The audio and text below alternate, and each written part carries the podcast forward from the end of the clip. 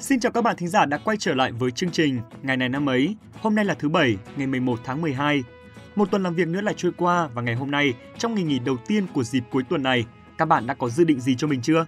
Nếu như còn đang phân vân chưa biết làm gì thì hãy ngồi lại một chút để cùng với chúng mình khám phá những điều thú vị sẽ có trong những phút sắp tới của chương trình này các bạn nhé. Trước khi đến với những thông tin chính, xin được gửi những lời chúc mừng sinh nhật ngọt ngào nhất tới các bạn thính giả có ngày sinh trong ngày hôm nay. À, hôm nay là ngày cuối tuần nên đây sẽ là khoảng thời gian rất thuận lợi để cho chúng ta có thể à, cùng với người thân trong gia đình của mình ăn một bữa cơm hay là cùng với bạn bè của mình ngồi lại kể cho nhau nghe những mệt mỏi buồn phiền trong tuần vừa qua. Chắc chắn tâm trạng của chúng ta sẽ được giải tỏa rất nhiều đấy. Các bạn ạ, sẽ chẳng có một quan hệ nào phát triển được nếu như ta không vun đắp nó. Vậy nên, hãy dành nhiều thời gian hơn cho những người xung quanh của mình nha. Chúc các bạn sẽ có một ngày tuyệt vời.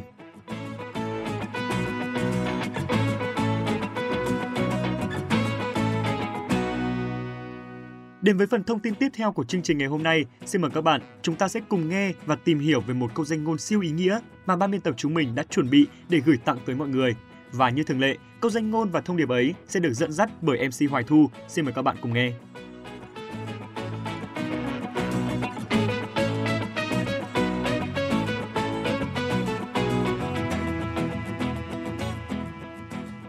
Chào Phạm Kỳ và xin chào các bạn đang theo dõi ngày này năm ấy. Và không để mất thêm thời gian của mọi người, ngay sau đây, xin mời các bạn sẽ cùng với chúng mình đến ngay với câu danh ngôn của ngày hôm nay.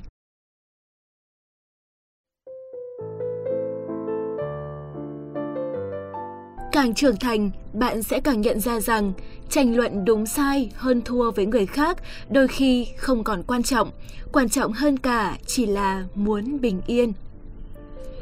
Các bạn thân mến, con người chúng ta đôi khi rất mâu thuẫn. Ngày bé thì chỉ mong lớn lên, được trưởng thành thật nhanh để có thể cất cao đôi cánh của mình vùng vẫy khắp mọi phương trời. ấy thế nhưng khi đã trưởng thành rồi thì lại muốn trở về những ngày thơ bé, vô lo vô nghĩ. Trưởng thành, đó là việc rời xa những kỷ niệm thuở thơ ấu, là việc rời xa những ngày tháng vô tư, là việc rời xa tuổi trẻ sôi nổi và đầy nhiệt huyết. Vì trưởng thành lấy đi của chúng ta quá nhiều sự hồn nhiên, nên đổi lại ta cũng sẽ nhận lại được những món quà đặc biệt mà cuộc đời ban tặng. Trong đó có cả những thứ tốt đẹp và cũng có không thiếu những thứ không hay. Càng trưởng thành, ta càng nhận ra rằng thế giới này khó khăn như thế nào, khốc liệt ra sao.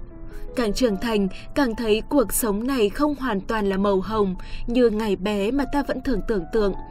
Thế nhưng, trưởng thành cũng khiến ta chín chắn hơn, tự do và mạnh mẽ hơn.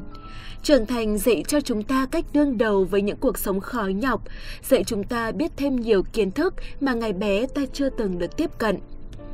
Trưởng thành là lúc con người ta quá hiểu về sự ganh đua, quá hiểu về những bon chen, nên khi đó ta mới nhận ra rằng an yên mới thực sự là mục tiêu cao nhất của cuộc đời. Ngày bé, cứ nghĩ rằng phải thắng trong mọi cuộc cãi vã mới là anh hùng, cứ nghĩ rằng hơn thua đủ với người khác thì mới làm chúng ta vui. Nhưng mà khi trưởng thành mới thấy, việc hơn thua với người khác một điều gì đó chỉ đem lại cho ta cảm giác mệt mỏi mà thôi. Ngày bé thấy việc gì cũng muốn can thiệp, muốn bày tỏ ý kiến. Nhưng mà khi lớn lên rồi mới thấy rằng càng không phải chuyện của mình thì càng không nên tham gia. Ngày bé luôn chọn những nơi xô bồ, náo nhiệt để có thể được trải nghiệm mọi thứ. Nhưng mà khi trưởng thành rồi mới biết cảm giác yên bình nó đáng quý như thế nào. Càng trưởng thành, chúng ta càng cảm thấy có rất nhiều thứ đáng quan tâm hơn nhiều so với việc hơn thua với người khác. Gia đình, bạn bè, sự nghiệp và tình yêu đều là những thứ cốt yếu trong cuộc sống của chúng ta. Thời gian cân bằng những việc này còn không đủ thì làm sao phải tốn thời gian cho những cuộc cãi vã, những lời bàn tán hơn thua với nhau. Các bạn ạ, khi ta càng trưởng thành, bố mẹ càng già đi, những mối quan hệ xã hội cũng ngày càng nhiều lên, nên ta rất dễ có cảm giác mệt mỏi với những luồng quan hệ xung quanh mình. Do đó, lựa chọn một cách sống không xô bồ, tránh những xung đột, đó sẽ là cách để chúng ta có thể duy trì một cuộc sống an yên, bớt mệt mỏi, giảm tải những áp lực cho cuộc sống. Tất nhiên là vẫn có những người không thích cuộc sống quá bình yên, họ thích sống là phải có một chút rông bão, một chút thách thức hay là một chút chiến đấu. ấy thế nhưng, chắc chắn rằng sẽ có một lúc nào đó, kể cả những người cứng cỏi nhất cũng cần một giây phút yên bình. Và khi ta đã trải qua đủ những sóng gió, ta mới nhận ra một điều rằng yên bình nó quan trọng tới mức nào.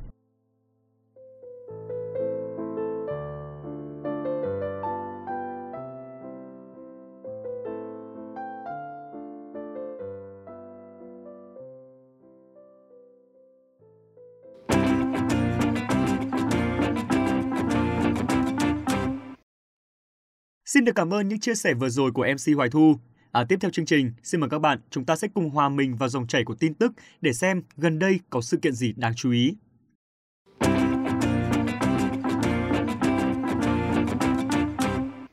Các bạn thân mến, mặc dù đã diễn ra cách đây 5 ngày, nhưng mà cho đến nay, sự việc nhạc quốc ca của Việt Nam bị tắt đi trong trận đấu giữa đội tuyển Việt Nam với đội tuyển quốc gia Lào ở ngày gia quân kỳ AFF Cup 2020 vẫn gây nên rất nhiều những bức xúc và những phản ứng trái chiều từ phía cộng đồng. Cụ thể là vào tối ngày 6 tháng 12, ở trận gia quân của đội tuyển Việt Nam với đội tuyển Lào ở vòng chung kết AFF Cup 2020. Trong phần lễ chào cờ, đơn vị nắm bản quyền phát sóng các trận đấu của đội tuyển Việt Nam tại giải đấu lần này là Next Media đã buộc phải tắt tiếng do những lo ngại về vấn đề bản quyền trên nền tảng YouTube. Theo đó, trên màn hình đã xuất hiện dòng chữ Vì lý do bản quyền âm nhạc, chúng tôi buộc lòng phải tắt tiếng ở phần lễ chào cờ. Sau lễ chào cờ, tín hiệu âm thanh sẽ trở lại bình thường. Mong quý vị khán giả thông cảm. Đây là lần đầu tiên trong lịch sử mà khán giả theo dõi đội tuyển quốc gia Việt Nam thi đấu mà không được nghe nhạc quốc ca. Rõ ràng, đây là một sự việc theo nhiều người đánh giá là rất nghiêm trọng bởi vì nó đang gián tiếp ngăn cản việc truyền bá quốc ca hay rộng hơn là hình ảnh của đất nước Việt Nam. Và rất may, Bộ Văn hóa Thể thao và Du lịch đã vào cuộc để giải quyết rất kịp thời vấn đề này. Theo đó, cơ quan này đã yêu cầu không để sự việc này xảy ra thêm bất kỳ một lần nào nữa và công ty cổ phần Next Media cũng đã kịp thời giải quyết và tuyên bố rằng bắt đầu từ trận đấu tiếp theo của đội tuyển Việt Nam, người hâm mộ sẽ được hưởng thụ trọn vẹn toàn bộ phần nghi lễ, bao gồm cả phần quốc ca trước mọi trận đấu trên mọi nền tảng phát sóng. Sở dĩ có vụ việc đáng tiếc này xảy ra là bởi vì từ giữa tháng 11, dư luận đã phát hiện ca khúc Tiến quân ca đã bị công ty BH Media đánh bản quyền và liên tục báo cáo cũng như là xóa các video có ca khúc này trên nền tảng YouTube. Rõ ràng, hành vi của BH Media đã khiến cho dư luận vô cùng bức xúc bởi vì ca khúc Tiến quân ca là bài hát mà tác giả của nó là cố nghệ sĩ Văn Cao đã hiến tặng cho toàn thể nhân dân và Tổ quốc Việt Nam. Trước đội tuyển Việt Nam thì ở cấp độ đội tuyển U23 Việt Nam tại vòng loại U23 châu Á 2022, đơn vị nắm bản quyền các trận đấu cũng buộc lòng phải tắt tiếng ở phần quốc ca trong hai trận đấu gặp đội tuyển U23 Myanmar và đội tuyển U23 Đài Loan. Như vậy có thể nói đến lúc này, người hâm mộ đã có thể giải tỏa bớt phần nào khi mà các cơ quan chức năng, các đơn vị liên quan cũng đã có những hành động kịp thời để ngăn chặn những hành vi gây tác động xấu tới dư luận. Ngày mai, ngày 12 tháng 12, đội tuyển Việt Nam sẽ bước vào trận đấu thứ hai gặp đội tuyển quốc gia Malaysia tại vòng bảng kỳ AFF Cup 2020.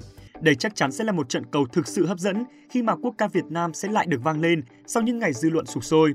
Cùng với đó là tính chất quan trọng của trận đấu này bởi Malaysia được coi là đối thủ lớn nhất của đội tuyển Việt Nam ở vòng đấu bảng.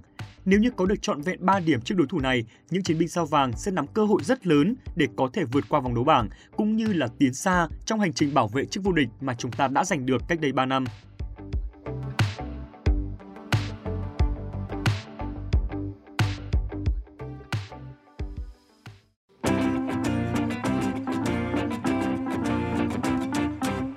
Các bạn đang quay trở lại với chương trình Ngày này năm ấy. Ngay sau đây, chúng ta sẽ cùng đến với phần cuối và cũng là phần quan trọng nhất của số phát sóng ngày hôm nay. Hãy cùng với mình gặp lại MC Huyền Trang để chúng ta cùng đi tìm hiểu về các sự kiện nổi bật của ngày 11 tháng 12 này trong quá khứ các bạn nhé.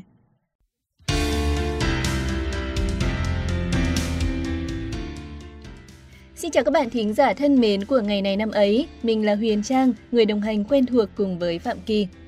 Xin chào Huyền Trang, Nãy Huyền Trang ở ngoài phòng thu có thấy ai đến hỏi Kỳ không? Không, chả thấy ai cả. Sao, đang đợi ai à? Ở đấy, mà bảo sao mình ờ, cứ thấy vừa dẫn vừa ngóng, chẳng tập trung gì cả. Ờ thì tại có chuyện quan trọng mà. Với cả Trang có thấy Kỳ nói sai chút nào trong kịch bản không? Làm việc cả năm chăm chỉ rồi, cuối năm cho người ta thoải mái tí đi nào. Đó chỉ là cái cớ vớ vẩn thôi Kỳ ơi. Càng cuối năm lại càng phải tăng tốc và tập trung vào. Còn tôi thì đang thấy năm nay chưa làm được gì đây. Ở đó mà suy nghĩ vớ vẩn. Ờ, kể cũng đúng. Nhưng mà dù sao thì năm nay tôi cũng làm được hai việc khiến tôi vui hơn hẳn năm ngoái rồi. Gì đấy kể xem nào. Một là được đồng hành cùng với ngày này năm ấy này, hai là bí mật. Kiểu gì cũng liên quan đến sự mong ngóng nãy giờ cho mà xem. Nhưng mà thôi, tôi chẳng cần hỏi nữa. Kiểu gì vài hôm nữa cũng tự khai ra cho mà xem. Bây giờ thì tập trung cao độ nào, dẫn về tôi là không có chuyện sao nhãng đâu nhá. Ok ok. Các bạn thân mến, mời các bạn thính giả cùng đến với thông tin quan trọng của ngày hôm nay. Đầu tiên sẽ là những thông tin trong nước.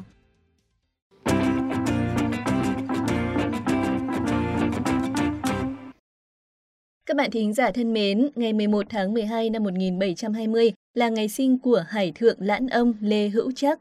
Tuy là người tinh thông y học, dịch lý, văn chương, nhưng ông được biết đến nhiều hơn với vai trò là lang y.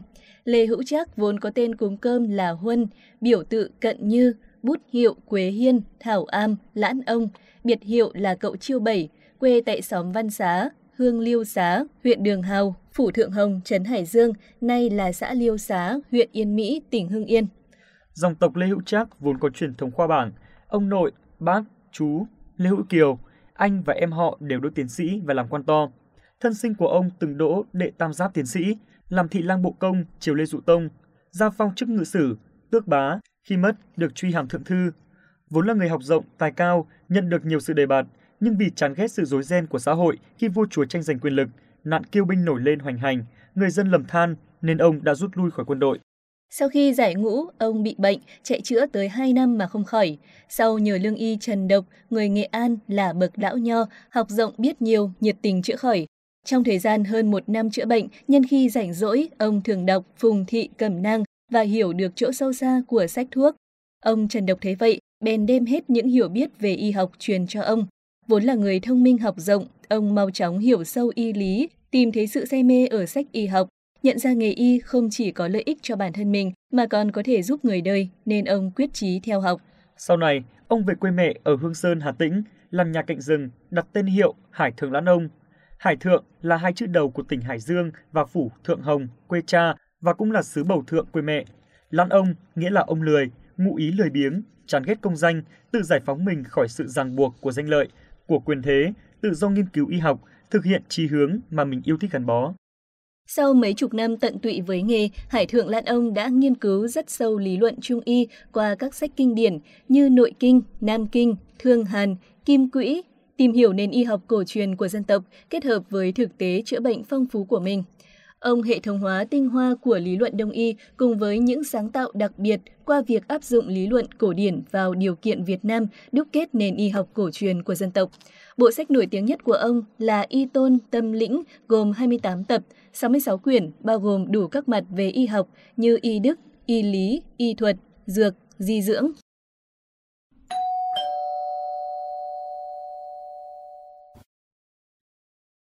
Bây giờ, xin mời các bạn cùng chuyển sang thông tin tiếp theo.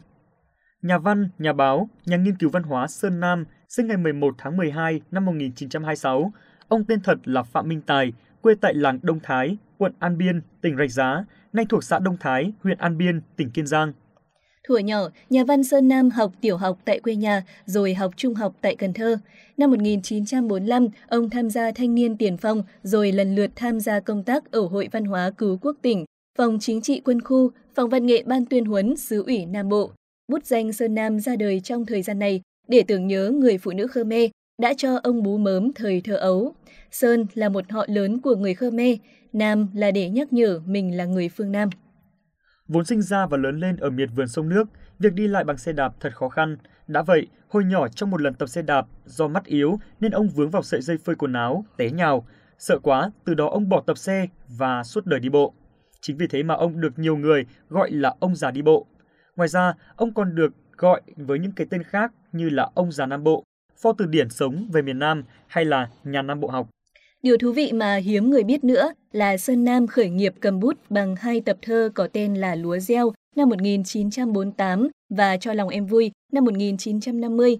Nhưng rồi khi chuyển sang viết văn xuôi, ông lại tự cho rằng mình làm thơ dở hơn nên đã quyết định từ bỏ việc làm thơ và tập trung để viết truyện. Năm 1951 đến năm 1952, ông đã đoạt giải nhất với hai truyện ngắn là Bên rừng Cù Lao Dung và Tây Đầu Đỏ trong cuộc thi do Ủy ban kháng chiến Hành chính Nam Bộ tổ chức. Cuối thời kỳ chống Pháp, Sơn Nam là nhà văn duy nhất gốc Nam Bộ được Trung ương mời ra Bắc để sống và viết nhằm bảo vệ một tài năng văn chương trong hoàn cảnh ác liệt của chiến tranh. Tuy nhiên, vì quá yêu mến mảnh đất Nam Bộ mà ông biết nếu cách xa thì không tài nào viết được nên ông đã quyết định ở lại để gắn bó. để rồi đã liên tục trình làng nhiều tác phẩm có giá trị lớn như Hương rừng Cà Mau, Chim quyên xuống đất, Văn minh miệt vườn, Lịch sử khẩn hoang miền Nam, Phong trào Duy Tân Bắc Trung Nam, Gia định xưa, Bến nghé xưa, Hai cõi U Minh, Vạch một chân trời. Ông qua đời vào ngày 13 tháng 8 năm 2008 tại thành phố Hồ Chí Minh.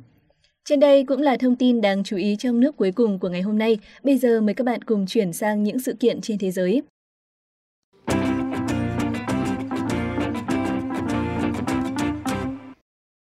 Các bạn thân mến, ngày 11 tháng 12 năm 1843 là ngày sinh của nhà bác học người Đức Robert Koch. Ông nổi tiếng như một người đã tìm ra trực khuẩn bệnh than năm 1877, trực khuẩn lao năm 1882 và vi khuẩn bệnh tả năm 1883. Ông đã được trao giải Nobel dành cho sinh lý và y học cho các công trình về bệnh lao năm 1905. Ông cũng được coi là một trong số những người đặt nền móng cho vi khuẩn học. Ngày 27 tháng 5 năm 1910, một cơn đau tim đột ngột đã vĩnh viễn buộc khóc rời xa khu thí nghiệm, nơi ông đã gắn bó suốt đời với niềm say mê và hạnh phúc thực sự.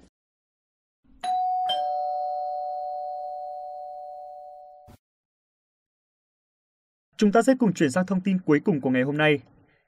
Javier Pedro Saviola, sinh ngày 11 tháng 12 năm 1981 tại Buenos Aires, Argentina, là một tiền đạo bóng đá chuyên nghiệp người Argentina. Anh khởi nghiệp tại đội bóng quê nhà River Plate, sau đó sang Tây Ban Nha đầu quân cho câu lạc bộ Barcelona với mức giá sấp xỉ 30 triệu đô la Mỹ. Sau đó, không được trọng dụng dưới thời của huấn luyện viên Frank Ricas, nên được đem cho Monaco của Pháp và Sevilla của Tây Ban Nha mượn và thi đấu rất thành công ở hai câu lạc bộ này. Tuy nhiên, khi trở lại Barcelona thì anh gặp phải chấn thương liên tiếp và kéo theo là phong độ giảm sút nên không được ra sân thường xuyên. Mùa giải năm 2007-2008, Saviola chuyển sang chơi cho câu lạc bộ Real Madrid dưới dạng chuyển nhượng tự do sau khi không đạt được thỏa thuận về hợp đồng mới với Barcelona. Saviola được biết đến với tốc độ, khả năng dê dắt bóng, lừa bóng và khả năng săn bàn từ mọi vị trí. Anh đã ghi 10 bàn trong 34 trận cho Argentina và từng tham dự World Cup 2006 tại nước Đức. Vào năm 2004, Saviola là cầu thủ trẻ nhất được Pele bầu chọn vào danh sách 125 huyền thoại sống của bóng đá thế giới trong FIFA 100. Saviola có biệt danh là chú thỏ do thể hình nhỏ bé và nhanh nhẹn của anh. Vậy là hôm nay Huyền Trang và Phạm Kỳ đã gửi tới các bạn tất cả những sự kiện đáng chú ý rồi. Cảm ơn các bạn đã quan tâm theo dõi. Hy vọng là chương trình đã mang đến cho các bạn những kiến thức thú vị. Còn bây giờ thì xin chào và hẹn gặp lại.